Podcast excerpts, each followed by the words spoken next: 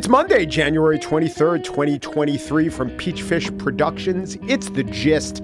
I'm Mike Pesca. President Joseph R. Biden, who just stumbled across two classified documents in his underwear drawer. Oh, wait, and another one that he was using as padding in the box of Christmas ornaments, went on TV the other day to say, There's no there there. Thank you. And so the president, oh, wait, there's another one. It's been hanging on his fridge this whole time. He thought it was Hunter's high school essay on Beowulf. Anyway, the president set out this rationale for the issue of document security. There's no there there. Document security, which he says we all know that he takes very seriously. The terms, that exact term, was picked up by ABC's This Week this week. Let's go there. There's no there there. No, by let's go there, I mean let's go to the tape of ABC's This Week this week. No there there. No, that, that there. That was the quoted denial as relayed by host Martha Raddatz, heard here No there there. I mean, and there. still there is no there there. She sounds distraught there. I can only say, there, there. In the clips we heard, there might have been the impression that she was agreeing with the president's sentiment. Not really, but theretofore, she did sound skeptical. There is even more there than first thought. And thereafter, other guests also regarded the charge of hypocrisy and treason and cast doubt on the charges therein. They will agree with what President Biden just said. There was no there there. Senator Chris Coons there, and also, There's no there there. also there. Like Chris Coons, the issue of theredness there was also entertained by Senator Heidi Heitkamp. There's no there there. So, CC and HH say no TT, meaning they're there. But reporters still have questions as they quote the president's argument, Saying there is no there there. Mary Bruce there, and just as everyone agreed with the assertion that there was no there there, more theirs were being revealed. There, one there was the garage in Wilmington, then there was the Biden Penn Library, and now there's the house. And that's the problem right there. They're fudging there and obscuring the fact that there seems to be at least some there, there. You know, there's no there there. It got famous as a quote from Gertrude Stein. And everyone thinks it's just making fun of Oakland, but that's not true. The context is she was writing about her home, Oakland, California, not as an insult, but as a lament. The population of Oakland when she lived there was 35,000, so a large town. And then 50 years later, upon her nostalgic return, she found her old house was gone and the neighborhood was unrecognizable. And at that point, Oakland had 300,000 residents. She said there's no there there, meaning the old Oakland didn't exist. Now Oakland has 440,000 residents. So there are a lot more people and a lot more theirs there. Just like the proliferating number of classified documents in Joe Biden's possession, but not under his control. Don't worry, we will be covering it because the gist goes there. On the show today, the tragedy of Monterey Park. We don't know why, but we do know who. I will examine that. But first, we're joined by a professor at the University of Chicago, Ruth Bloch Rubin. She is the author of Building the Bloc Intra Party Organization in the U.S. Congress. It offers a comprehensive theory to explain the logic and development of factions. And the reason we're talking about this now is that factions are what describe and explain this current Congress, which took 15 votes to elect a speaker. We're going to go deep down and examine the motivations for what they call the Never Kevin Caucus. There might be some rationality therein. Yeah, even when it comes to Matt Gaetz, Ruth Bloch Rubin up next.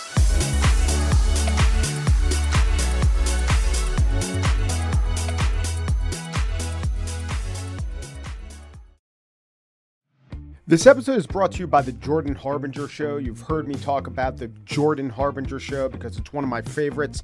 He does in depth interviews with some of the world's most fascinating minds. I can name a few Barbara Boxer, Anderson Cooper, Michael McFaul, the Ukraine or Russia ambassador talking about Ukraine. One I recently listened to was Stanley McChrystal, the general, the former general, and he told uh, an interesting story about revering Robert E. Lee. But then, after having a portrait of him for 40 years, he's a 63 year old man, throwing it in the trash because his wife says, you know, what that picture and that man means to you, it doesn't mean to other people, and you have to understand that.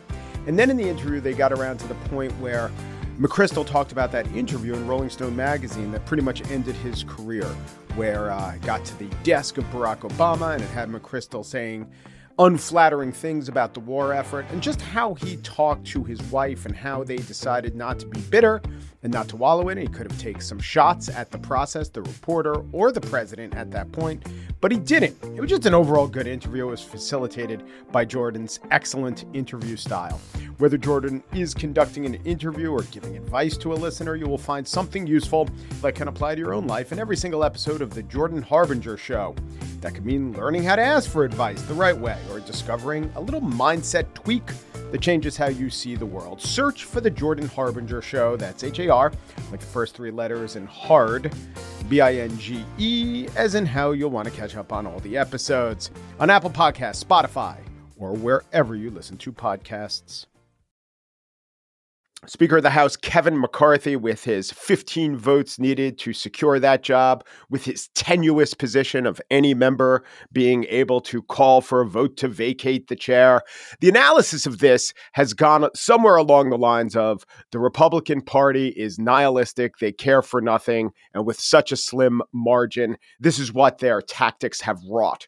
That's not untrue, but let's take a step back, or maybe two. There is a greater political science context to put this all into. It's not as if factions have been unknown throughout the history of Congress and United States politics. In fact, this sort of thing, factions upending the workings, the smooth functioning of a Congress is quite common. And one of the best analysis of this can be found in a book by Ruth Bloch Rubin, political science professor at the University of Chicago, Building the Block, BLOC intra party organization in the U.S. Congress. Professor, welcome to the gist. Uh, thanks so much for having me, Mike. So when you saw this all playing out, and we of course knew that there was going, it was going to be a hard fought effort, a slog for McCarthy to be elected. We had some inkling of how hard it would be. Did you say something along the lines of, okay, interesting in the moment, but to some extent it was always ever thus? Yeah, it sort of had the feeling of, oh boy, here we go again. But on the other hand, it's it's uh, cool to see these dynamics play out over time. It gives you some perspective that the the sky is not falling in the moment. You know, we've survived this.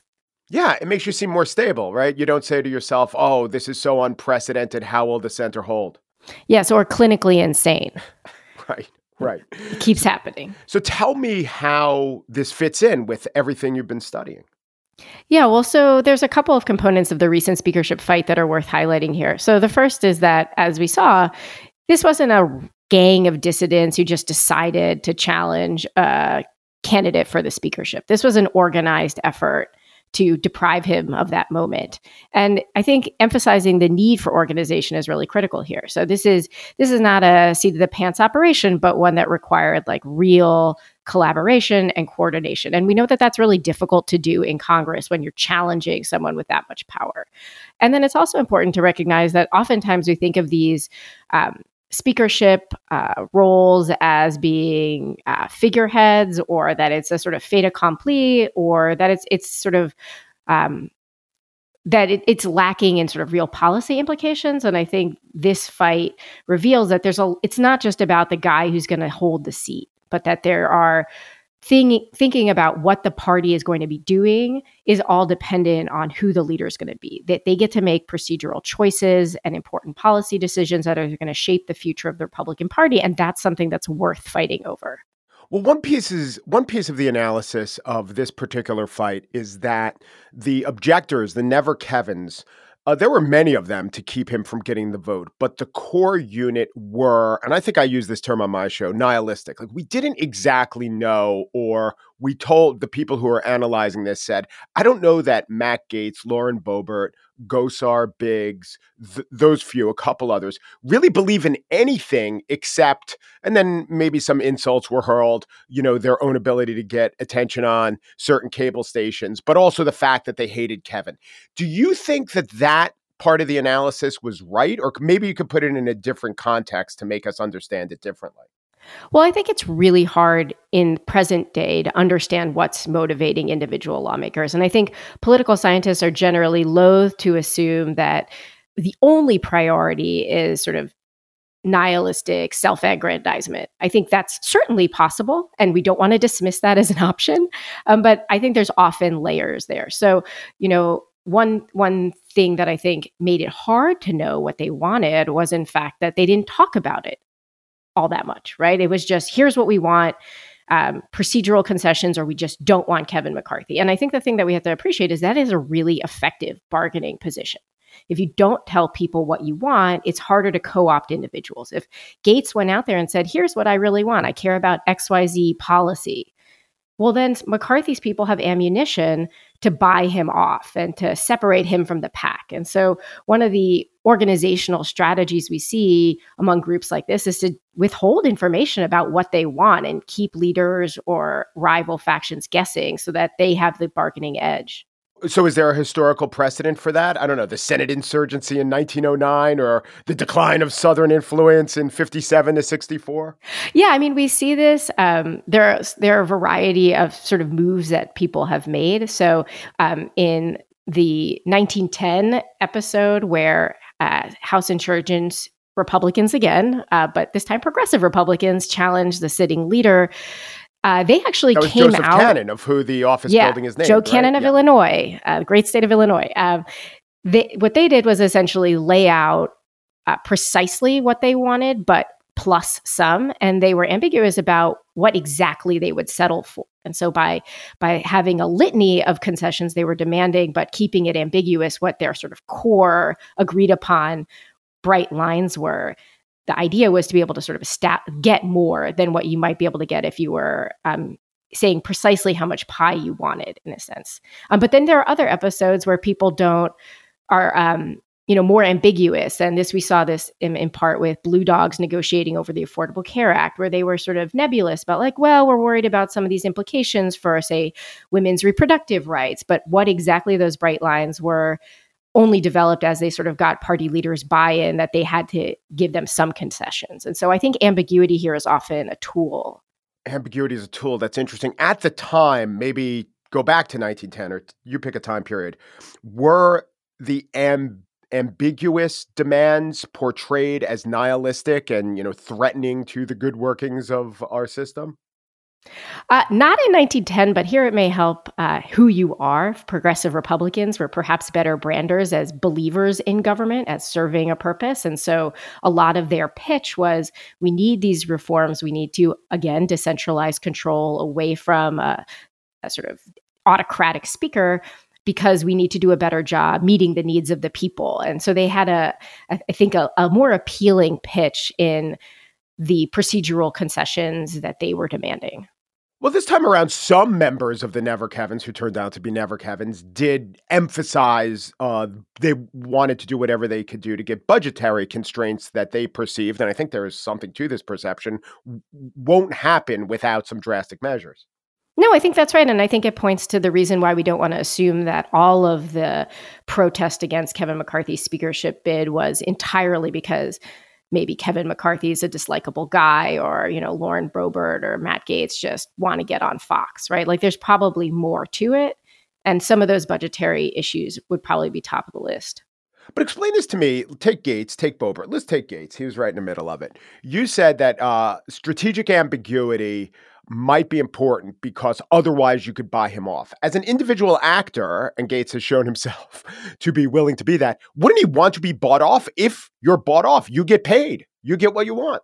Well, I think that points to exactly why organization is so important. So, one of the things that we know is that there are these incentives for individual members to, uh, in a kind of prisoner's dilemma, sell out their colleagues, get that sweet deal, and collect the coin and move on and you know even be the hero and so i think one That of the happened a little bit with the ACA, which you mentioned, right? Mhm. Yeah. And so I think one of the things is, right, like what you need is some kind of organizational apparatus that's going to make it really hard to do that. And so by uh, building uh, either formally or informally, right, like these agreements about how you're going to negotiate, who you're going to tell, who you're going to talk to, who's going to speak for you, all of those things matter quite a lot. And we see that sort of written into the bylaws of some of these more organized groups like the House Freedom Caucus, where there are you know codes of confidentiality. You don't let just anyone in uh, because once they're in right that's that's a risk. And so then there's also calculations of like how big should the group be? How many people do you want in? Like every time you let someone in that's an opportunity to be bought off. Right. We don't even know the public doesn't even know exactly who's in the freedom caucus. I mean most caucuses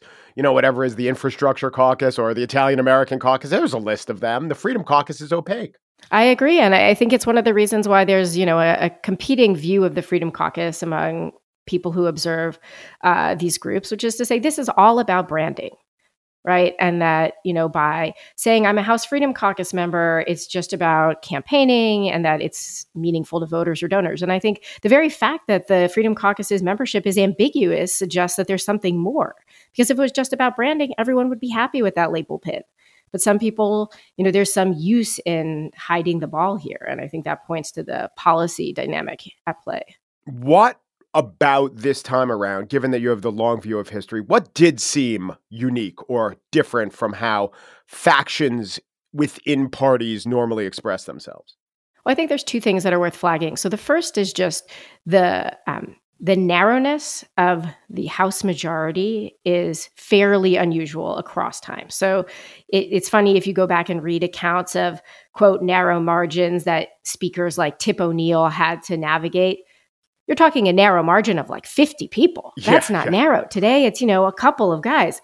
Uh, and so that I think just is hard to appreciate just how closely divided the country is and how that's been reflected in the sort of the security of and size of uh, House and Senate majorities. I think the other aspect that's worth flagging is the fact that the people who were at play, the critical protest votes, were not coming from our typical gadflies. And the gadflies that we typically see are moderates uh, who could conceivably work with the minority party uh, and forge a cross party coalition and go around the majority leadership to roll the majority party. And that's not what we had. What we had were extremists protesting. So the last time um, that a speaker was challenged in this way were by either civil rights advocates in the 1950s and 1960s who demanded that the Democratic caucus implement a variety of reforms to decentralize power, or you go all the way back to the 1910s with Speaker Cannon, where you had progressive Republicans who were willing to work with populist Democrats to change the way the House operated and the kinds of policies that were being passed. Only in recent decades have we seen extremists within the party seem to do things that, on the one hand, would might be productive for the other party and, and, and on the other hand are clearly in pursuit of an agenda that the minority finds antithetical and many in the majority party find antithetical. Political scientists will say we're more polarized than we ever have been before. It makes looking back to the normal ways that uh, government or our legislature has organized itself a little different.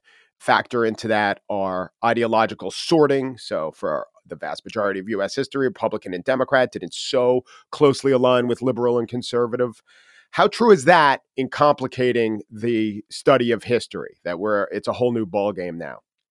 It's an interesting question. I mean, I think there are reasons to be uh, skeptical that the past can tell us about the present for that reason. Um, but there are congressional eras where polarization, uh, or I would say more cleanly sorted parties, uh, were, were more evident. Where uh, if you look at differences between the two parties when it comes to, say, congressional voting, you get periods like the Gilded Age where there were significant differences. And so there, you know, there are analogies to the past. I think the the challenge is that when we often think about Congress, we're thinking about a period of time which is more unusual than I think we thought it was some decades ago. And so that's the period basically between the 1940s and 1970s, what political scientists and historians often think of as like the textbook Congress this period of time where committee chairmen were uh, expert and long serving, party leaders were uh, legislative muckety mucks who drank together in the House's Board of Education and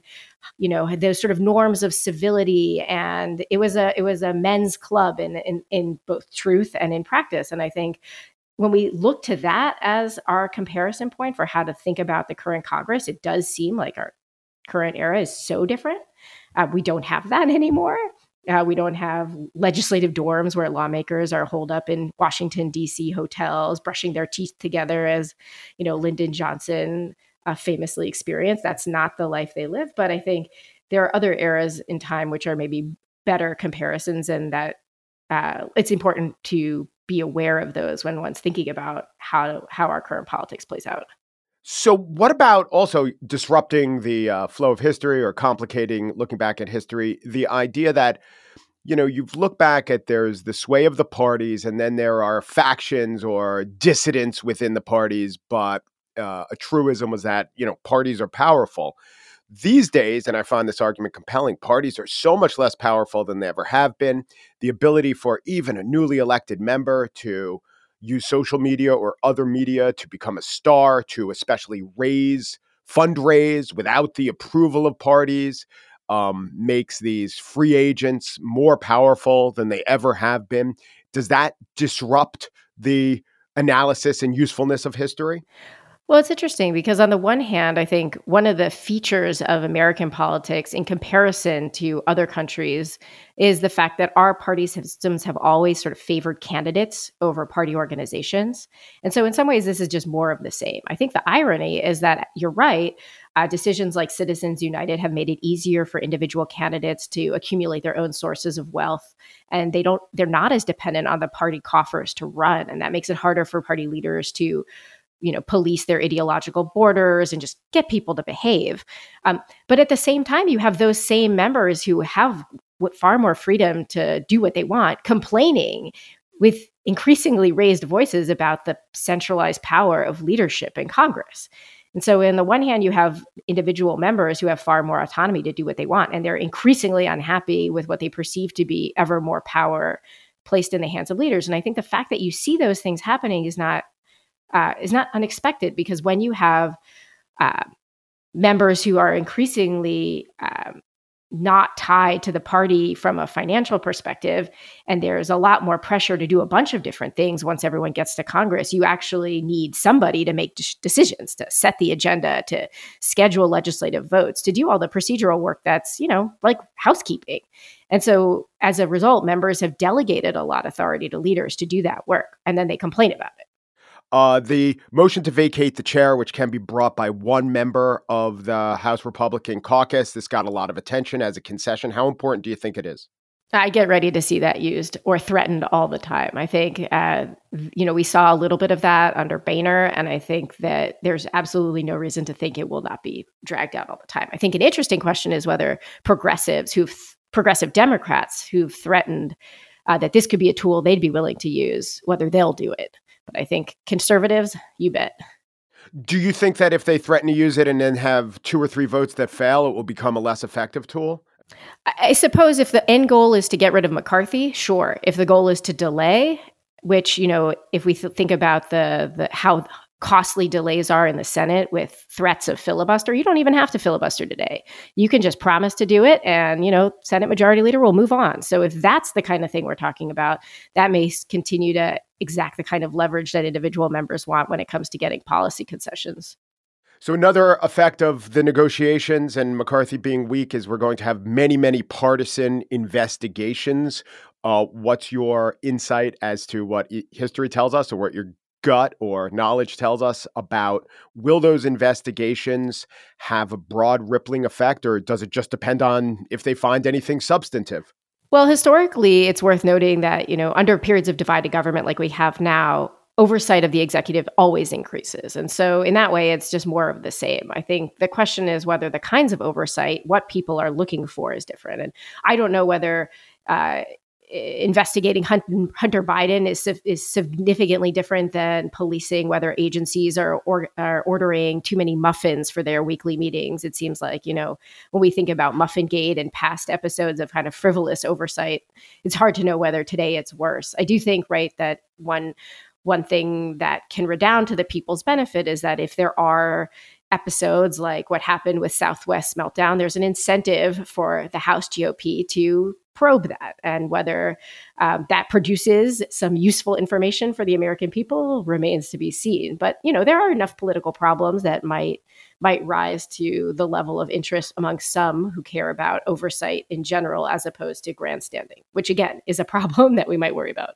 Ruth Bloch Rubin is a political science professor at the University of Chicago. She is the author of Building the Bloc, intra party organization in the U.S. Congress. Thank you so much. Thanks so much, Mike. It was great to be here.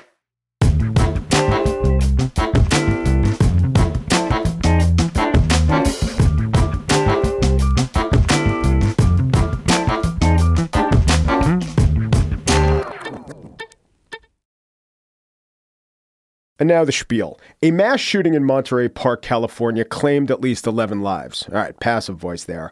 A murderer killed 10 initially. Today, another victim in the Star Ballroom Dance Studio slayings died of their wounds. But why did the murderer murder?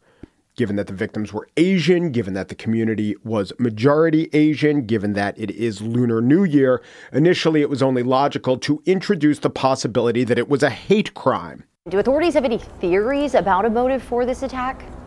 You know what? They have a number of theories. They're not sure. It could be, and we've heard a lot of things on social media, and certainly the crowd around here, possibly hate crime because of the Asian population out here and it being a lunar new year. But we didn't know, so we waited. And if, I think you're like me, you waited and hoped that it wasn't. But why? Wouldn't lower the death toll. Why did we hope? Writing in the New Yorker, Eric Luau recounted his reaction in the moments between reporting of the crime and revelation of the suspect. Quote, on Sunday morning, as I waited for more details of the shooting to emerge, inevitably, strands of history began converging in my mind. I thought about a massacre that had taken place about 150 years earlier in Los Angeles, just a few miles west of the site of the Monterey Park shooting. Now, it's obvious why Lua worried that this could be a hate crime. He is writing a book about the history of Chinese exclusion in America. Half of his bylines reporting over the last three years have been about America's discrimination towards Asian Americans.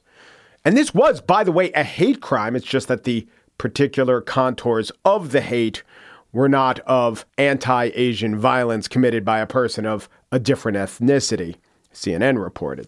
The alleged shooter is Asian American and believed to have acted alone. He was a regular patron of the Star Ballroom Dance Studio, even meeting his ex wife there, according to three people who knew him. I'm a little like Eric Luau. I bet you are too. In the liminal period between knowing what happened and knowing why, I hope the answer was something other than hate, something other than ethnic fueled hate. So here I want to puzzle this out. I had this reaction. I think it was different from Luau's reaction. It may be different from yours. One reason that I was thinking what I was thinking is kind of simple. If it's a hate crime, then the crime wouldn't be just a failure of gun laws or of law enforcement or of the mental health system, which becomes a bit of a catch all for things going wrong in a person's brain and no outsider stepping in. It becomes a failure of values. Now, guns are values too, but anti ethnic animus bothers us as a special carve out. It's not an individual evil, but a societal one. So, an anti Asian or anti black or anti gay crime to some extent implicates us all. When a crime is fueled by rage, we put that rage on the perpetrator. We say he had demons. But with racism, we all have the demon, and we don't want the demon to be so pervasive. I personally don't feel it is. I don't think, and the statistics show that most, I mean, the vast, vast, vast, vast majority of murders have nothing to do with anti ethnic animus. But if there were more and more mass ethnic killings, I'd be convinced otherwise. It would bother us. We'd have to do something massively different than what we've been doing so far. If the motive wasn't anti Asian hate, but something like mental illness or feelings of worthlessness or powerlessness that induced rage, I think it's easier to chalk that up as something of a permanent human condition. Hate would create more hopelessness in all of us, more doubt in our ability to stop it, and more fear for the next time. I also know that if it were a hate crime or were perceived to be a hate crime, it would get a lot more attention than if it weren't. The Pulse nightclub shooting got a lot of attention because of the death toll, yes, but also because it targeted the gay community, even though the best evidence is that the killer didn't even realize Pulse was a gay club. The Atlanta murders of six Asian spa workers and two non Asians is being prosecuted as a hate crime in one of the two counties in which it took place, though not in the other. If I'm going to be honest, I wonder if my wanting the crime not to be motivated by anti Asian hate was somewhat similar to when there's a report of an explosion and every Muslim American says, I hope it's not terrorism. And furthermore, I hope it wasn't a jihadi, because then every Muslim gets unfairly put under suspicion. Maybe I didn't want the shooter to be a white man, and it's almost always definitely a man, because I am a white man. Thought about this. I don't think it's true. Because when there is a white racist shooter, like in a Buffalo supermarket or an El Paso Walmart, I never come close to feeling what you would call racially implicated. Now, I absolutely know there's a huge amount of writing on how a member of the protected majority will never feel racially implicated about anything. How we can always say, oh, that's not me. That's a gun owner. That's a right winger. That's a racist. And I get that. I just want to put that out there as to one of the possibilities is that the question of why or I retroactively was invested in an explanation other than racism. It is a possibility to account for. But mostly, I think there are two reasons. One, we have to acknowledge there is absolutely a rise in anti Asian hate. It's hard to gauge how much and what counts as a crime motivated by anti Asian hate and what motivated by just human on human aggression, where one of the humans happens to be Asian. But it's been thoroughly documented. I absolutely believe it. And a lot of this, maybe the majority, is because of the pandemic. And that would have happened no matter who had the largest microphone at the time. But given the fact that the man with the largest microphone was not protecting his Asian American constituents, that is a factor. Donald Trump was saying Kung flu and China virus. And I have regarded those idiotic pronouncements as just that idiotic, unbecoming, wrong, but not deadly. So, having heard Kung flu and China virus from the White House podium or tweet deck, and while thinking that is so ignorant, that is so improper, it would be of extra discomfort to me if it was also lethal. It speaks to an especially dangerous world where these words can become those bodies. A world that actually is more dangerous than I think the world actually is. But I could be wrong. President trades in insults. The diseased butterfly flaps its wings, and one day, 11 people are dead. I want that not to be true. I want Trump and his minions not to have said those words or believed those words. But I also want the consequence to be headshakes and disgust, but not bodies and tens of thousands of hours of physical and psychological therapy. The other reason I didn't want it to be a hate crime was because if a man shot up a place because that's where his ex wife hangs out or because that's where he used to be employed, it gets cognitively easier to process. Yeah, the killer's off his meds. What can you do? Yeah, the killer took a downturn in life. This is how people horribly express that. Yeah, the killer's a desperate loser. The killer has access to guns. What can you do? What can you do? Actually, there's a lot you can do about guns, just that living in this country, we know there's no will to do so. But if the explanation is the killer had hate in his heart, what can you do? there does seem to be a lot of things you can do. There seems to be an entire agenda we'd need to commit to. And it also seems like there are elements of this agenda very much in place now, and it's not working. So, deranged gunman, possibly former instructor, kills 11. There is sadness, but it's in the domain of failed policies or societal structures or what goes on in people's brains. Hatred, that's in the realm of the heart, or what you might call the soul, the killer soul, and our soul. Luau's own essay concludes by considering the questions that race through his mind before finding out that the shooter was Asian. Quote, I thought about the emotions that I'd just experienced. Had I been paranoid, too quick to believe that a racial motivation might be the cause? I returned to the history in front of me. So, because the essay also recounted instances of anti Asian insults directed at him or sentiments that he's overheard, what Luau is saying by a return to the history in front of me is that this particular crime is not a part of a story of anti Asian acts, but anti Asian acts are certainly a story of America. That's what he wanted to emphasize. It's not what I want to emphasize. What I'd want to say is something like, notwithstanding our history of ethnic hatred, it was a relief that this was not an example of that.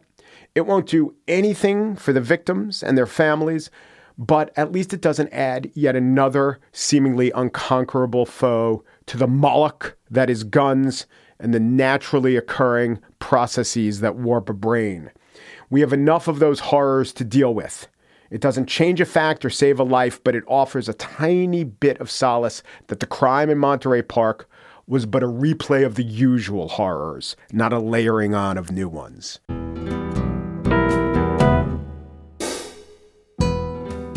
And that's it for today's show. Corey Wara is the producer of The Gist. Joel Patterson is the senior producer. Michelle Pesca is COO of Peachfish Productions. The Gist is presented in collaboration with Libsyn's AdvertiseCast. For advertising inquiries, go to advertisecast.com slash The Gist. Umpru, Peru, Dupru. Thanks for listening.